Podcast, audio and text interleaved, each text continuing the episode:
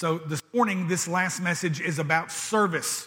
It's about the spirit or the attitude that we must have as believers uh, and how we deal with the world around us. The, the title of the message this morning is called The Necessity of Service. Everybody look at your neighbor and say, It's necessary. The text is found in Mark chapter 10, four verses, 42 through 45. so Jesus called them together and said, You know that the rulers in this world lord it over their people, and officials flaunt their authority over those under them. He says, But among you, everybody say, But among you, but among you it will be different. Whoever wants to be a leader among you must be your what? There it is, emboldened. Jesus gives us this upside down kingdom. If you're going to live, you have to die. If you want to produce, you have to, you have to give in order to receive. Uh, all of these upside down, backward, it's counterintuitive because it's not the way the world operates. If we want to lead, we have to serve. If we want to be first, we must willingly be last. All of these are a part of the upside down kingdom that Jesus is demonstrating. But among you it will be different. Whoever wants to be a leader among you must be your servant. And whoever wants to be first among you must be the slave of everyone else. Last verse, I'd like the whole congregation to read it with me if you would. For even the Son of Man came not to be served, but to serve others and to give his life as a ransom for many. My one thing I will repeat this through the message. It's like a chorus in a song. Each point's like a different verse. We'll come back to the chorus and hear it again. Because if you don't get anything else out of the message this morning, I want you to grab the one thing. Because Jesus is the servant of servants, it is impossible to take up his yoke and follow him and then not be actively serving myself. How foolish is it to think that I am call myself a follower of Christ and not be serving my family, my home, my community, my local church, fellow believers, folk who don't know Jesus yet. God's called us to be servant of all. Somebody say amen. Find a wall and read it with me like you really mean it. Come on, let's get it in one time. Here we go.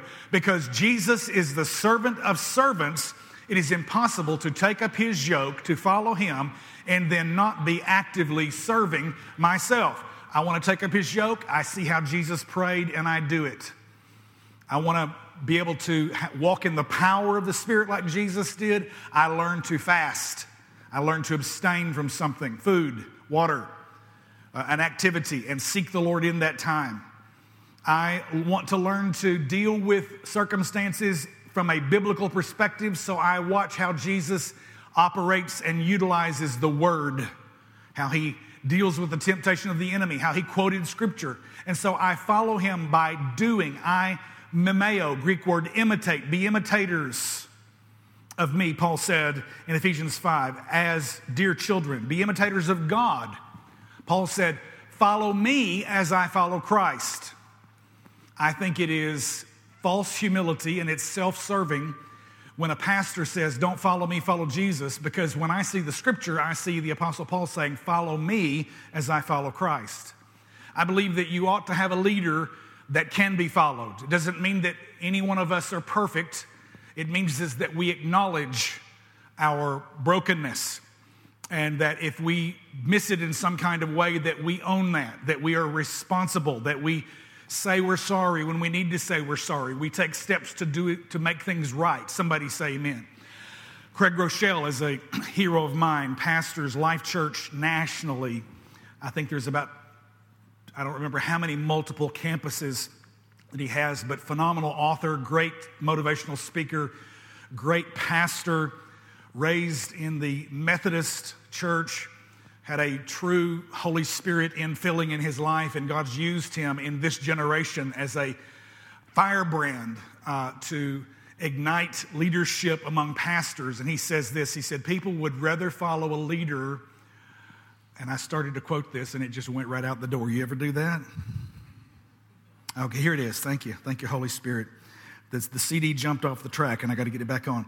People would rather follow a leader who's always real rather than one who is always right. –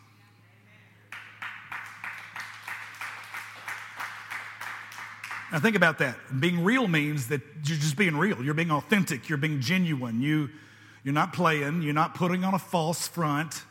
You're not faking it. Uh, you know, when, when it needs to be said, you just said, hey, look, this is, this is a weakness. This is where I struggle. This is who I am. By the grace of God, He helps me. And so I believe people would rather follow a leader who is always real rather than one who is always right. Because if one is always right, you can know some stuff is being propped up sometimes. Because ain't nobody right all the time except for God. Come on, somebody.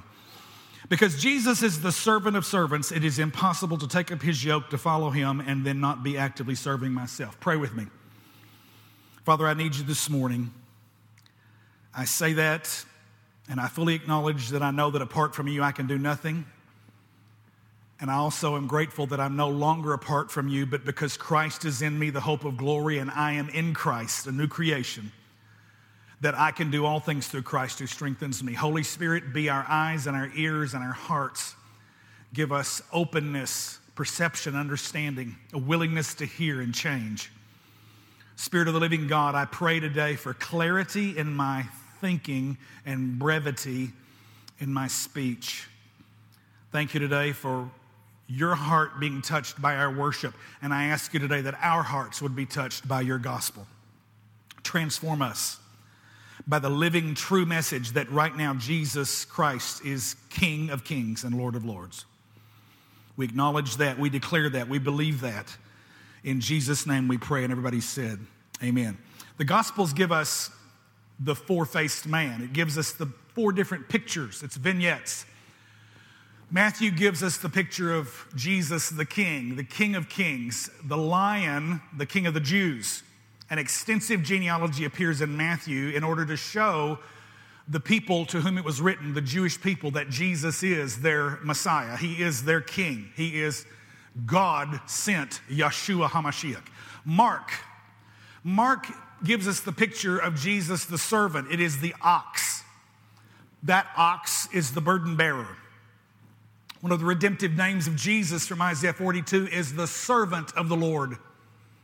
More specifically, in other places, he's referred to as the suffering servant. Philippians chapter 2 says that Jesus left the privilege and the glory of heaven and he came born of a woman in the likeness of men and found himself fashioned to be a servant a servant of servants. And the ox is the servant of servants. It's the burden bearer. It pulls the load, it carries the weight. Jesus is the ox of Scripture who carries our burdens of sin away from us as far as the east is from the west. Mark was written like a movie script. It's not as detailed. It's the shortest gospel, 16 chapters, where Matthew is 28 and Luke is 24 and John is 22. And so we remember in all of these are different pictures. Jesus in Matthew, written to the Jews, is the king, the lion of the tribe of Judah. In Mark, he is the ox, the servant of servants. In Luke, written by a physician, trained by the Greeks, written to the Greeks to prove to them that this Jesus is the God man, the perfect man, referred to in Luke over and over as the Son of Man, the Son of Man, the Son of Man. John is different from the other three. Those first three are called the Synoptic Gospels, S Y N, together, optic, to see together. The Synoptic Gospels, you see those same stories told over and over and over in Matthew, Mark, and Luke. In John, it's different. John takes seven samions, seven sign miracles, and reveals who Jesus is through every one of those miracles. And John is written to the believer, and it's there where we see the fourth face of the new creation man. We see the eagle. Book of Revelation, chapter 1, book of Ezekiel talks about the four faces of the lion, the ox, the man, and the eagle. Those are the, the four faces of Jesus Christ the king, the servant, the perfect man, God Himself. And so this morning, as we look to this passage, we're reminded of this servant aspect, this ox, this burden bearer and I just want you to remember that as we follow Jesus, we've got to remember because Jesus is the servant of servant, the ox of oxes. It is impossible to take up his yoke like an ox would and follow him and then not be actively serving myself. Point number one this morning, very quickly. There are two kinds of people at your job, in your family, in your neighborhood, in the community, in the local church, even in victory. There are two kinds of people. You are either a producer or you're a consumer. We learned this in biology class. There are up and down the food chain, there are producers and there are consumers. There's certainly nothing wrong with consumers because producers have to eat and we have to consume. But God forbid that we would only be entitled in our thinking that we're only here just to gobble up. Help us, Lord, if you're sitting through two services and just soaking up like a sponge and not willing to take a little bit of time and serve the new people that are coming in. To take time to stand at the door and share and be a greeter or to pass out uh, whatever the cards, whatever we're doing these days. We're going to put a special one in your seat and give it to you as you walk in next Sunday that's going to give you a picture of our Outreach 22. I'm asking you to pray for the next couple of weeks and ask the Lord what He would have you to give and a special offering that we'll be receiving November the 14th. It's our miracle offering. We didn't do one in 2020. Everything was shut down. The pandemic had churches closed. We were live streaming in order to stay engaged and connected with our congregation. At this point, we've had about 60, 65% of our congregation return. Some we will never get back because they got out of the habit. It's, it's so unfortunate that, that people get used to technology as, wonder, as wonderful of a blessing as it is. And thank you for those of you that are tuned in today. If you're immunocompromised, you're right where you need to be. But if you've just gotten out of the habit of getting up and getting a shower and putting your clothes on and coming to the house of God, whether wherever that is, if that's First Marion or if it's Victory Church or if it's First Assembly, West Memphis, or wherever, then I just want to gingerly shake you and go, come on, you can't keep, this is not the church. Well, I don't have to go to church to be a Christian. No, you don't have to go home to be married either. But I tell you, as long as longer you stay away, it's going to affect the quality of that marriage.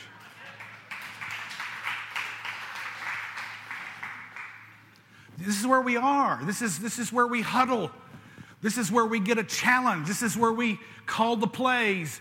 This is not about, this is not the kingdom of God. The kingdom of God is everything you do out there the other six days a week.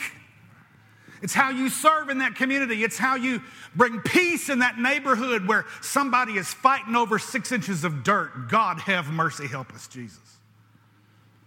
The stuff that people fuss about. And as if you couldn't hang with the, the local stuff, you get on social media and fuss with people you don't even know. I'll leave that alone. Two kinds of people producers or consumers. My goodness, we want to produce, we want to be actively involved. I got a text from a young couple this week, and they were inviting me and another young couple over to their house and for some fellowship and to hang out together. And immediately my response was, What can I bring? I know I'm the pastor, but I really don't think in terms of everybody's responsibility is to feed me. Matter of fact, these days I'm very selective about who I let feed me because I'm trying to not be the 346 pound guy that I was three years ago. Because I'm trying, I'm trying to be an example. I'm trying to recapture my health continuously in, in, the things that I eat, that I put into my body, and the way that I exercise, and the stuff that I have learned to give up, because there is longevity in my genes. I've got family members, grandparents who lived well into their 90s, and I believe that my generation, I believe that I will break 100. I don't, that's not just, just kind of radical faith talking. I think that if you're alive in 2021, the opportunity for you in the next 20, 30 years to have a longer extended life and have quality of life, I believe that there will be people in the next 50 years that'll live to be 120.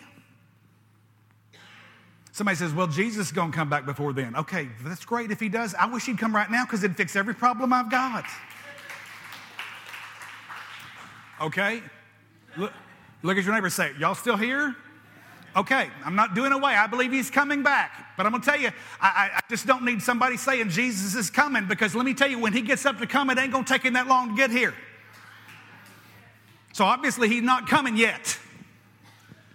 And so I want to be actively involved in doing what he's called me to do and finding a sense of fulfillment in my purpose and serving where he's called me to serve and being a steward over my time and my talent and my treasure and my finance. I'll just give you a heads up right now. The next two Sundays, I am going to preach on, oh my goodness, don't even say it, money. Money.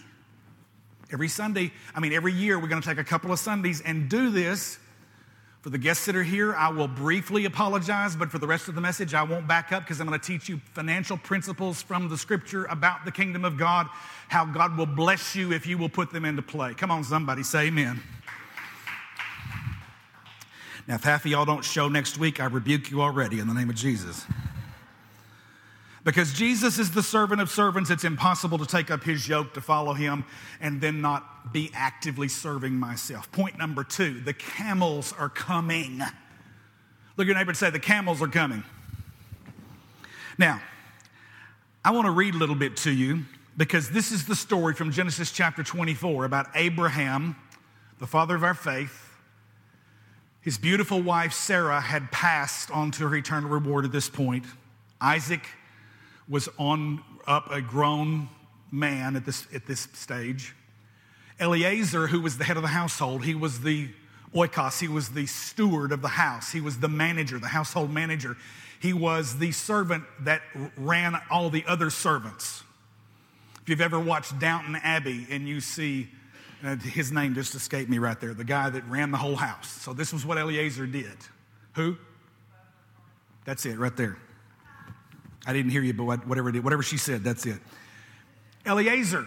Eliezer is the head servant of the household. Isaac is a single young man, and Abraham has a desire to bring his promised son a wife. Now, let me just tell you before I get into this story that Eliezer in this story is a picture, a prophetic symbol of the Holy Spirit. He is a, a prophetic symbol to show us the work of the Holy Spirit in going out to find Jesus' bride. He's going to look for a specific young woman for Isaac, and we know that in the story her name is Rebecca, an amazing, beautiful young woman. And what a powerful story it is because Eliezer leaves Abraham after making a vow, swearing to him that he would go among his people and bring back far away, a distance. Abraham said, Do not let my son marry one of these heathen women in this area. Go among my family, those that are God fearing, and bring a young woman back. And so Eliezer is a picture of the Holy Spirit who goes seeking and looking into the hearts and the lives of individual people to draw you by the Holy Spirit so that you would become part of the corporate bride of Jesus Christ, our heavenly Isaac. And so we read in Genesis chapter 24, it says, Abraham was now a very old man, and the Lord had blessed him in every way. If God graces me to be able to live to break a hundred, that's what I want my testimony to be. Michael was now a very old man, and the Lord had blessed him in every way.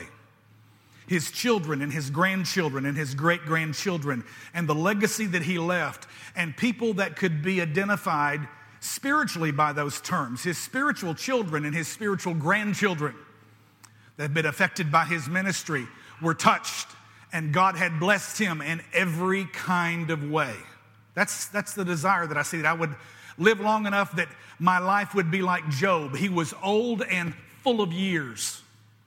You know, when the scripture defines someone as being old and stops, it just means they had a life that's it's really not that great. But when it says he was full of years, it means that the blessing of God was in abundance in his life. And so that's my desire. One day, Abraham said to his oldest servant, that's Eliezer, the man in charge of the household, take an oath. He says, Swear by the Lord, the God of heaven and earth, that you will not allow my son to marry one of these local Canaanite women. Go instead to my homeland, to my relatives, find a wife there for my son Isaac. The servant asked, But what if I can't find a young woman who is willing to travel so far from home? Should I then take Isaac there to live among your relatives in the land you came from? No, Abraham said. Be careful never to take my son there, for the Lord, the God of heaven, who took me from my father's house and my native land, solemnly promised to give this land to my descendants. He will send his angel ahead of you, and he will see to it that you will find a wife there for my son. If she is unwilling to come back with you, then you are free from this oath of mine, but under no circumstances are you to take my son there. The whole family had gotten up and left Ur the Chaldees, Iraq and they'd heard a call from God. But Terah, Nahor, Laban, relatives, brothers, dad of Abraham, had all stayed at a spot. They went so far and then stopped. Abraham was, who, was the only one who continued to pursue the dream that God had given initially the whole family. Abraham was a breakthrough person in his family. Every family has one. Somebody who's the first to graduate high school, somebody who's the first to graduate college, somebody who's the first to maybe get a trade and start a business and to be financially successful and viable. Someone who is the first to break the curse of a family that has been stricken by a, a, terrible, horrible, addictive pattern of behavior. Your grandfather was an alcoholic. Your father was an alcoholic. You were destined to be an alcoholic. That is bull. That is not the kingdom of God talking. You can be a breaker. You can break that curse. You can break through. You can see God do something new in your life that He's never done in anybody in the history of your family line before. Abraham pursued and he said, No, do not let my son go back there because God promised me that this land that I'm dwelling in tents in right now, living as a wandering nomad, that God would give this to me and to my descendants. And Isaac can't be over there and inherit this land here. It was a distant journey. So the servant took the oath. He swore to follow Abraham's instructions. Then he loaded 10 of Abraham's camels. How many? 10 of Abraham's camels with all kinds of expensive gifts from his master, and he traveled to a distant country, and it gives it here, and I'm, I'm speaking in tongues if I try to pronounce it. Then he went to the town where Abraham's brother Nahor had settled. He made the camels kneel beside a well just outside the town. It was evening, and the women were coming out to draw water. Listen to what Eliezer prayed. O Lord, God of my master Abraham, he prayed, please give me success today. See, I'm standing here beside the spring, and the young women of the town are coming out to draw water. This is my request. I will ask one of them, Please give me a drink from your jug. If she says, Yes, have a drink, and I will water your camels too, let her be the one you have selected as Isaac's wife. This is how I will know that you have shown unfailing love to my master. Before he had finished praying, I love that. How many of you know God knows what you're asking before you ever open your mouth? Before he had finished praying, he saw a young woman named Rebecca. Everybody say, Here she is. He named Rebecca coming out with her water jug on her shoulder. She was the daughter of Bethuel, who was the son of Abraham's brother Nahor and his wife Milcah. Rebecca was very beautiful, of course and old enough to be married, but she was still a virgin. She went down to the spring, filled her jug, came up again. Running over to her, the servant said, Please give me a little to drink of water from your jug. Yes, my lord, she answered, Have a drink. And she quickly lowered her jug from her shoulder and gave him a drink. When she had given him a drink, she said, I'll draw water for your camels too. There it is, right there. I'll draw water for your camels too until they have had enough to drink. So she quickly emptied her jug into the watering trough and ran back to the well to draw water for her camels. Now, if you read the rest of the story, and it's too much to read, there's 67 verses in that chapter. How many you thankful we're not going to read it all? It says that Rebecca ran back to the well, dropped her jug into the well, drew it up again, and she ran back and threw it into the trough where the camels are drinking. Does anybody remember how many camels Eliezer rode up on? Everybody say 10. I did a little bit of research. And uh, first of all, camels don't store the water in their humps. That's just nonsense. Those humps are made out of fat that the camels have stored in, in healthy seasons of a lot of eating and drinking. They actually store the water in their red blood cells. So after a long, protracted journey, the camels are dehydrated. Their water is depleted. It needs to be repleted. And I, I, I, Googled the question how much can a camel drink when they're dehydrated? How much can they drink at one sitting? And the answer on, on Google was 20 gallons. 20 gallons. Do y'all hear that? How many camels? Times equals 200 gallons. Okay, let's just cut it in half. Let's just say his camels didn't need a, a full, their tanks were half. They already had half and they're just going to top it off.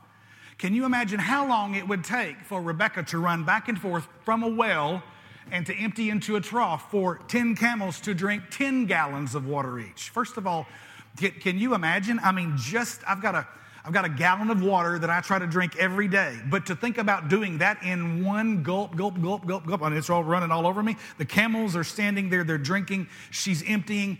Y'all, we're talking about not just a quick 10 minute serve project. We're talking about probably taking a minimum of 90 minutes to two hours to run enough water back and forth as the camels are just continuing to lap it up. And she's noticing this must be a pretty rich man because he's only riding one, but he's got nine other camels that are packed down with some stuff she can't see because it's hidden under tapestries and Persian rugs and however they packed their camels in those days. She didn't know that underneath all of that camping equipment and after all of that packing that was on the back of those camels that were there was 10 camel loads of expensive gifts that had been sent from Abraham. She didn't know that it was destined by God to be hers. She didn't know that Eliezer a picture of the Holy Spirit had prayed and said let the woman who says, I'll give you water to drink, but I'll water your camels too until they finish drinking, that the Holy Spirit says that's the one that's going to be the bride of the promised son, Isaac. Too often, God says, I'm going to send blessing into your life, and you don't realize it, but He sends you a load of camels, camels that bite and spit. I was sitting at Bellevue Baptist Church during the Easter season oh my gosh, 25 years ago, and they were showing the glory of Easter, and they marched the camels around through the room, and the camel stopped and bit the bun on the top of a little, very well to do looking little woman, probably from Germantown or Collierville. And she let out a shriek that wasn't the Holy Ghost, high pitched. It was hilarious. The camel was doing what camels do they spit and they bite. Have you know that when problems come in your life, it isn't just to distract you and give you something to gritch about? Forgive me, you know what gritching is? It's griping in another word. I won't say it because we're in church. But camels are loaded down with blessings that you don't even know about because you can't see it yet. If you're willing to serve what it takes to be able to rehydrate those camels. Who was it? It was Dr. Norman Vincent Peale, the father of positive thinking, that said, Every problem we face has within it the seeds of its own solution. And please don't knee jerk that. Some folk are afraid of positive thinking because they think it sounds a little bit new agey. There's nothing wrong with looking at the world from a, an, an intentional positive viewpoint. I believe as Christians we ought to be positive. As Christians we should not be pessimistic.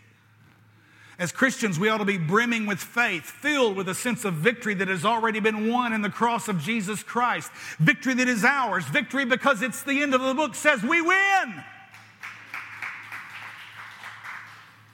But we encounter our camels and we just gritch and we grumble and we gripe and we complain. Oh, God, these stinking camels. Why did you send these camels into my life? All along, not knowing that they are bedecked, they are packed down with blessings that are going to come to me if I'm willing to serve and follow through to deal with the problem. Promotion is yours if you can find the solution to what your company is wrestling with. There's a camel. Are you going to curse the camel or are you going to serve the camel? God's sending some camels in your life, and you've got to learn how to serve and how to give how do we call ourselves followers of Jesus, who is the servant of servants, and we're not actively involved in serving his kingdom and his people and our families and our communities? And no matter what you do, whether you're on the job, serving the customer, whether you're teaching in the classroom, serving those students, pouring out your life with a sense of excellence, helping them to break through limiting mentalities and thinking that's holding them back because some of them have been raised in homes with parents that are so gripped by a poverty mindset. They're told regularly by their parents that they'll never amount to anything, they'll never go anywhere, they'll never be anybody. And my God, help the teachers in Crittenden County because they've got to be breakthrough people. They got to love on.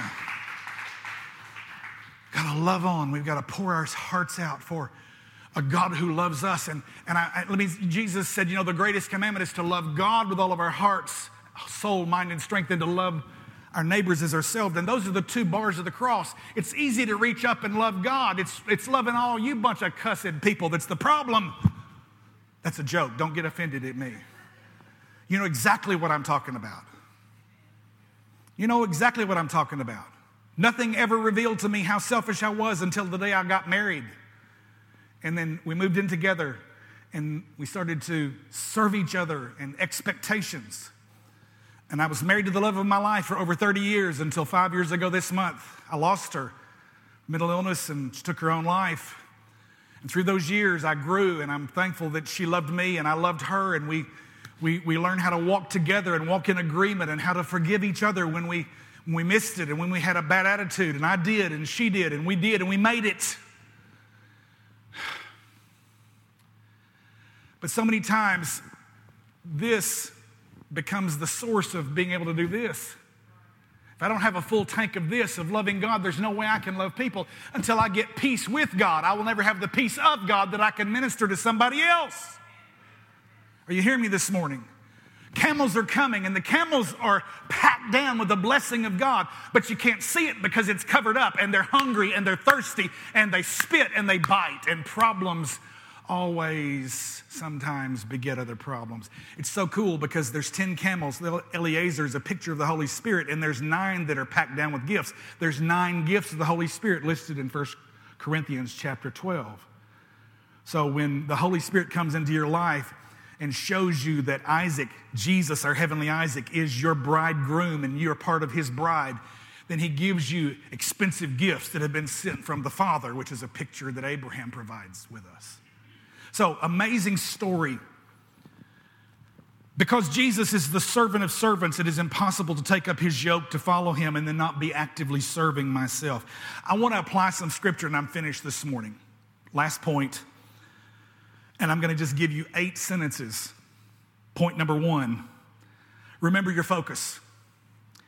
Colossians 3:23 work willingly at whatever you do as though you were working for the Lord rather than for people. If you can ever change your perspective about who you're working for and realize that God always uses some mechanism, a job where you share your time and your gift in exchange for money. And it's through that mechanism that God primarily blesses you, creates opportunities, uh, brings promotions, bonuses, blessings. If you are an ingenious thinker and you come up with an idea and you create a new product, and come on, there's, there's some ingenuity in this room.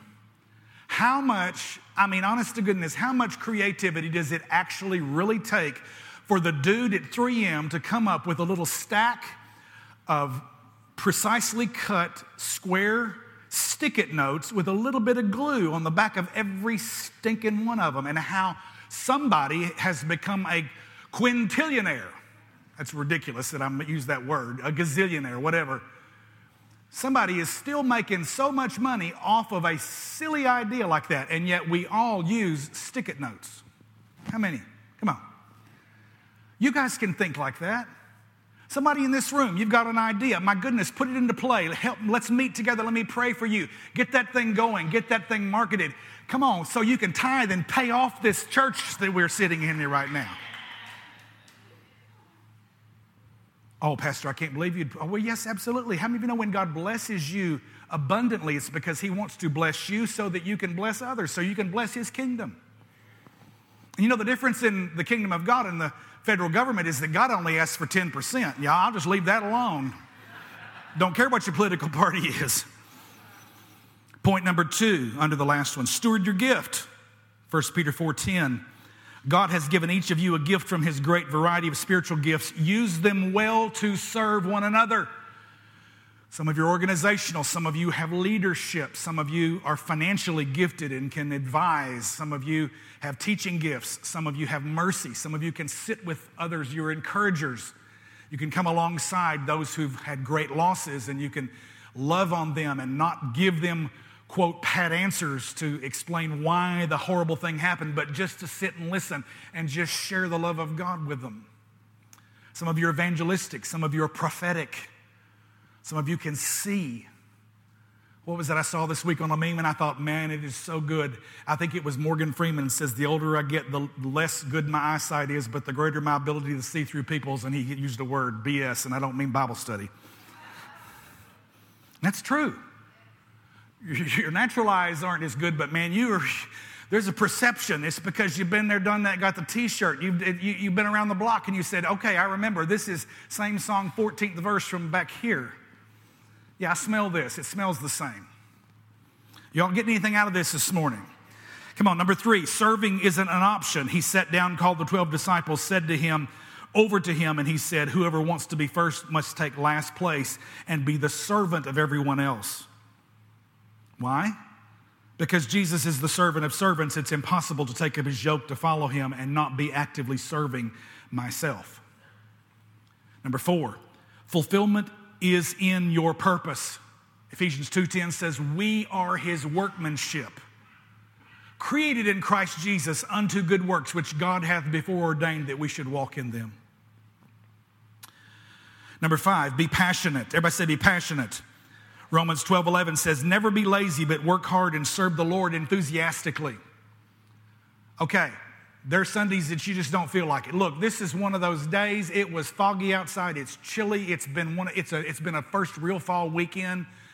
And driving here, I was coming down Military Road, and I could literally see the blanket of fog as soon as I crossed under the overpass, and it just kind of like a cloud. Now y'all are great. First service, I thought I was going to have to raise the dead. Yeah. I just said, okay, right now, just let's do a spiritual exercise. Everybody say, Amen. Let's do it three times. Amen, amen, amen. And I was kidding, but I was going, okay, I want you to wake up a little bit. Move, move. Let's do some charismatic calisthenics or something to kind of get some blood flowing. Because you can just sense it. It's in the room. It's just kind of a draggy, okay? And so I just want to remind you you know, you make commitments and you show up and you serve at the refreshment counter for the Patriot ball games or for the band or your student that's marching and playing in the band or all kinds of other community events and things, and you show up with a smile on your face. Why can't we show up at the house of God and serve at the door and put a smile on our face and say good morning? Because in that we create the environment where when people visit, they can say, Those people love the Lord and they love each other because there's love in the house. Are y'all hearing what I'm saying this morning? You get anything out of this? Number six, God sees you. We're seen by Him. For God is not unjust. He will not forget how hard you have worked for Him and how you've shown your love to Him by caring for other believers as you still do. So, yes, God wants us to serve in the community. He wants us to serve in our homes, but He also wants us to serve in the local church. We got serve teams right now that are hurting. We need you. We've had probably 65% of our congregation come back still. There'll be some folks we never see again, and it breaks my heart because they got out of the habit. They thankful for technology, thankful for live streaming. You know, when everything was shut down, that's all we could do, but it's not all we can do now. I saw the report this week for the metro area of Memphis, which was a hot spot for the Delta variant back in August with 700 cases a day, now is under 10% of that. It's under 70 a day in the whole area. So this thing has turned. This thing has turned. And I also know that we're heading into flu season and it could be another round and, and be rough again. Use wisdom, mask up when you need to. You know what? Take care of yourself. Take, make choices that are going to be healthy for you. If you've not been vaccinated, there are the things that you can do. I personally am. I don't put that on anybody in the sense of expectations on what you ought to do. I believe in, per, I, I think vaccinations are great. I don't think mandates are the right thing. And so I'll just say that. That's as, as political as I'm going to get with any of that.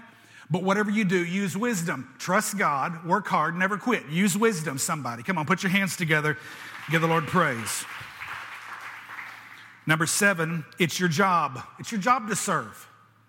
We, we in the South, in Southern churchianity, have a tendency to think that, well, we've hired the pastor, he's the man on salary, he's the one who's supposed to do all this while we sit back and spectate. Let me just remind you Friday night football, the coach doesn't run out on the field, hike the ball, run back and become the quarterback and catch the ball, throw the ball, run out and become the receiver, and then run it across the goal line. The coach collects a group of people, helps them discern their specific gifts in the defensive and offensive teams And he plugs them into those places with training and equipping, running drills, teaching them skills, so that when they come together as a whole team, that they can function toward victory, they can function toward winning, they can accomplish what they're supposed to in their purpose as a football team. The coach doesn't run the plays, the coach calls the plays and teaches and equips the players how to play on the field. Now, whether you like this or not, this is clearly what the scripture teaches. Ephesians 4:11, he gave some apostles, some prophets, some evangelists, some pastors and teachers. It's called the fivefold ministry. It says, "For the equipping of the saints to do the work of the ministry." Well, you're the minister, you should do the ministry. Absolutely. But my ministry job is the coach to teach the team how to do the ministry among each other. When somebody's in need in our church, it's not the pastor's job to run and make sure that they're taken care of in this area. Everybody look at your neighbor and say, It's our job. I'm here to train you. I'm here to show you. This is how we learn how to have love and care one for another. Don't just sit back and go, Well, Pastor will take care of it. No, guess what? You're part of the body. Unless you're a consumer, and if you're a producer, you've got this. And let me just tell you right now producers don't get upset at this kind of preaching because they go, We need some help, because they're the 20% that are doing 80% of the work. We need all the consumers who keep consuming. Praise God, we want to bless you, we want to feed you, we want to encourage you, but just start also giving back. Just like when I answered that text from that couple and I said, What can I bring? I want to participate. I want to serve. I want to bless. I want to bring something that will bless everybody else. I want to bring something to the table that I can do uh, that God has uniquely gifted me to do. Are y'all hearing this this morning? Finally, number eight, and I'm finished. Come on, Glenda. Number eight, James 1:22, do not be hearers only, deceiving yourselves. Be a doer. Doer. Be a doer. Everybody look at your neighbor and say, be a doer. Be a doer of the word. Now, you know what? Deception is an unusual thing. By definition, you don't know it. When we hear only, we deceive ourselves, thinking that, oh, well, I'm, amen, praise God, here's my check. You know, praise God, thank you for your giving and your finance, but we need your time, we need your gifting, because you've got something in the room that somebody else doesn't have.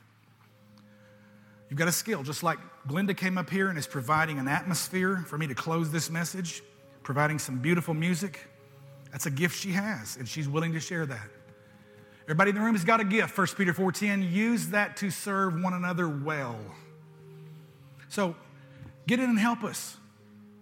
We have two services. People are gradually coming back. We only offer children's ministry in the 1045 service because we don't have a team big enough to do a nine o'clock service right now.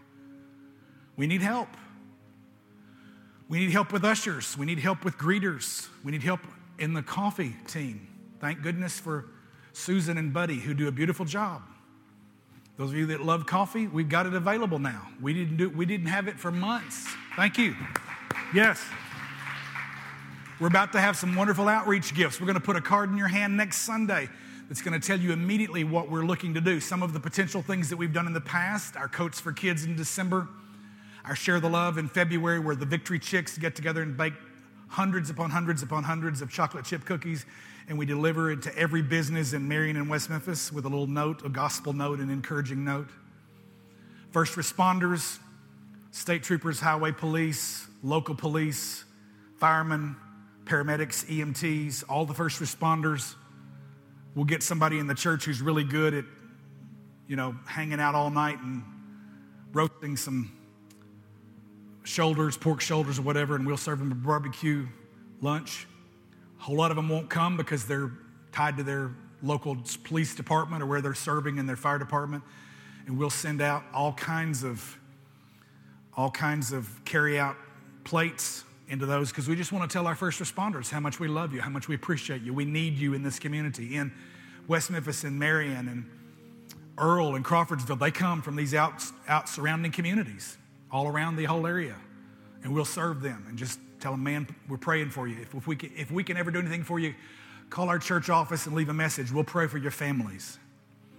That's just a few. There's a dozen different things that we've done in the past, and we're looking to add some new ones. Pray and ask the Lord what He would have you to give. I personally, and I'm just going to tell you, I'm saying this for a challenge. I'm personally giving $1,000 in that miracle offering that day. I'm not a rich man, but I'm prioritizing what I'm giving because we skipped a year and we need to reactivate our outreach in Crittenden County for 2022. So I challenge you, there's some other people who can match that. That's you, and the Lord convicts your heart, then do that because we're believing God for a chunk. We want to be able to fund all of these outreaches. This does not go to anything else, but it's going to go to be able to bless our community and outreach. Things that we do, our screen on the green when we go out there at Brunetti Park and we set up a big, huge screen, show a movie, and give all the candy and soft drinks away. People come from other churches, people who are not church come and they visit, and people show up at church the next Sunday because they go, hey, this is cool. I like how this church does this. A lot of stuff we do in this community that we want to reignite and get back at it. So we need people who will serve in all those areas. When we give away coats for kids, when we do screen on the green, we need people in serve positions to show the love of Jesus, to show this community how much we love Crittenden County, Marion, and West Memphis. Let's bow our hearts together for a word of prayer this morning.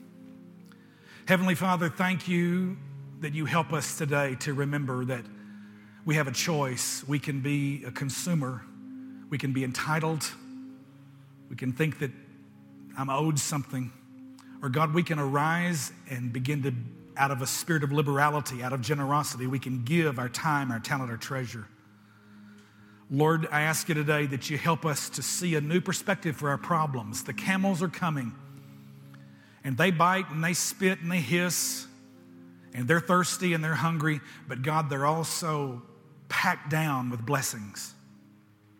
Sometimes the blessings you send are disguised as problems until we break through and we see a change happen in our lives in every area. Help us, Lord, to see our camels in a new light. Lord, as we take the word, remind us that it's not an option to be a servant. We can't say we're a follower of Jesus and take up his yoke and not be actively serving ourselves. Let us be servants in our homes and serve those that we love Sometimes we work 40, 50, 60 hour weeks and we give away our best only to get home and our families get the dregs. Lord, help us to serve enthusiastically and with passion to our husbands and our wives, to our children, Lord, in our local church, we pray. Jesus, help us. We need your grace. Thank you for your mercy. We know that we can't earn or deserve this precious gift of salvation. But we lean into you and we ask you, save us, transform us, fill us, guard us, and guide us with your Holy Spirit, we pray. Our heavenly Eliezer, Holy Spirit of God, in Jesus' name. And everybody said, Amen. Put your hands together and give the Lord praise.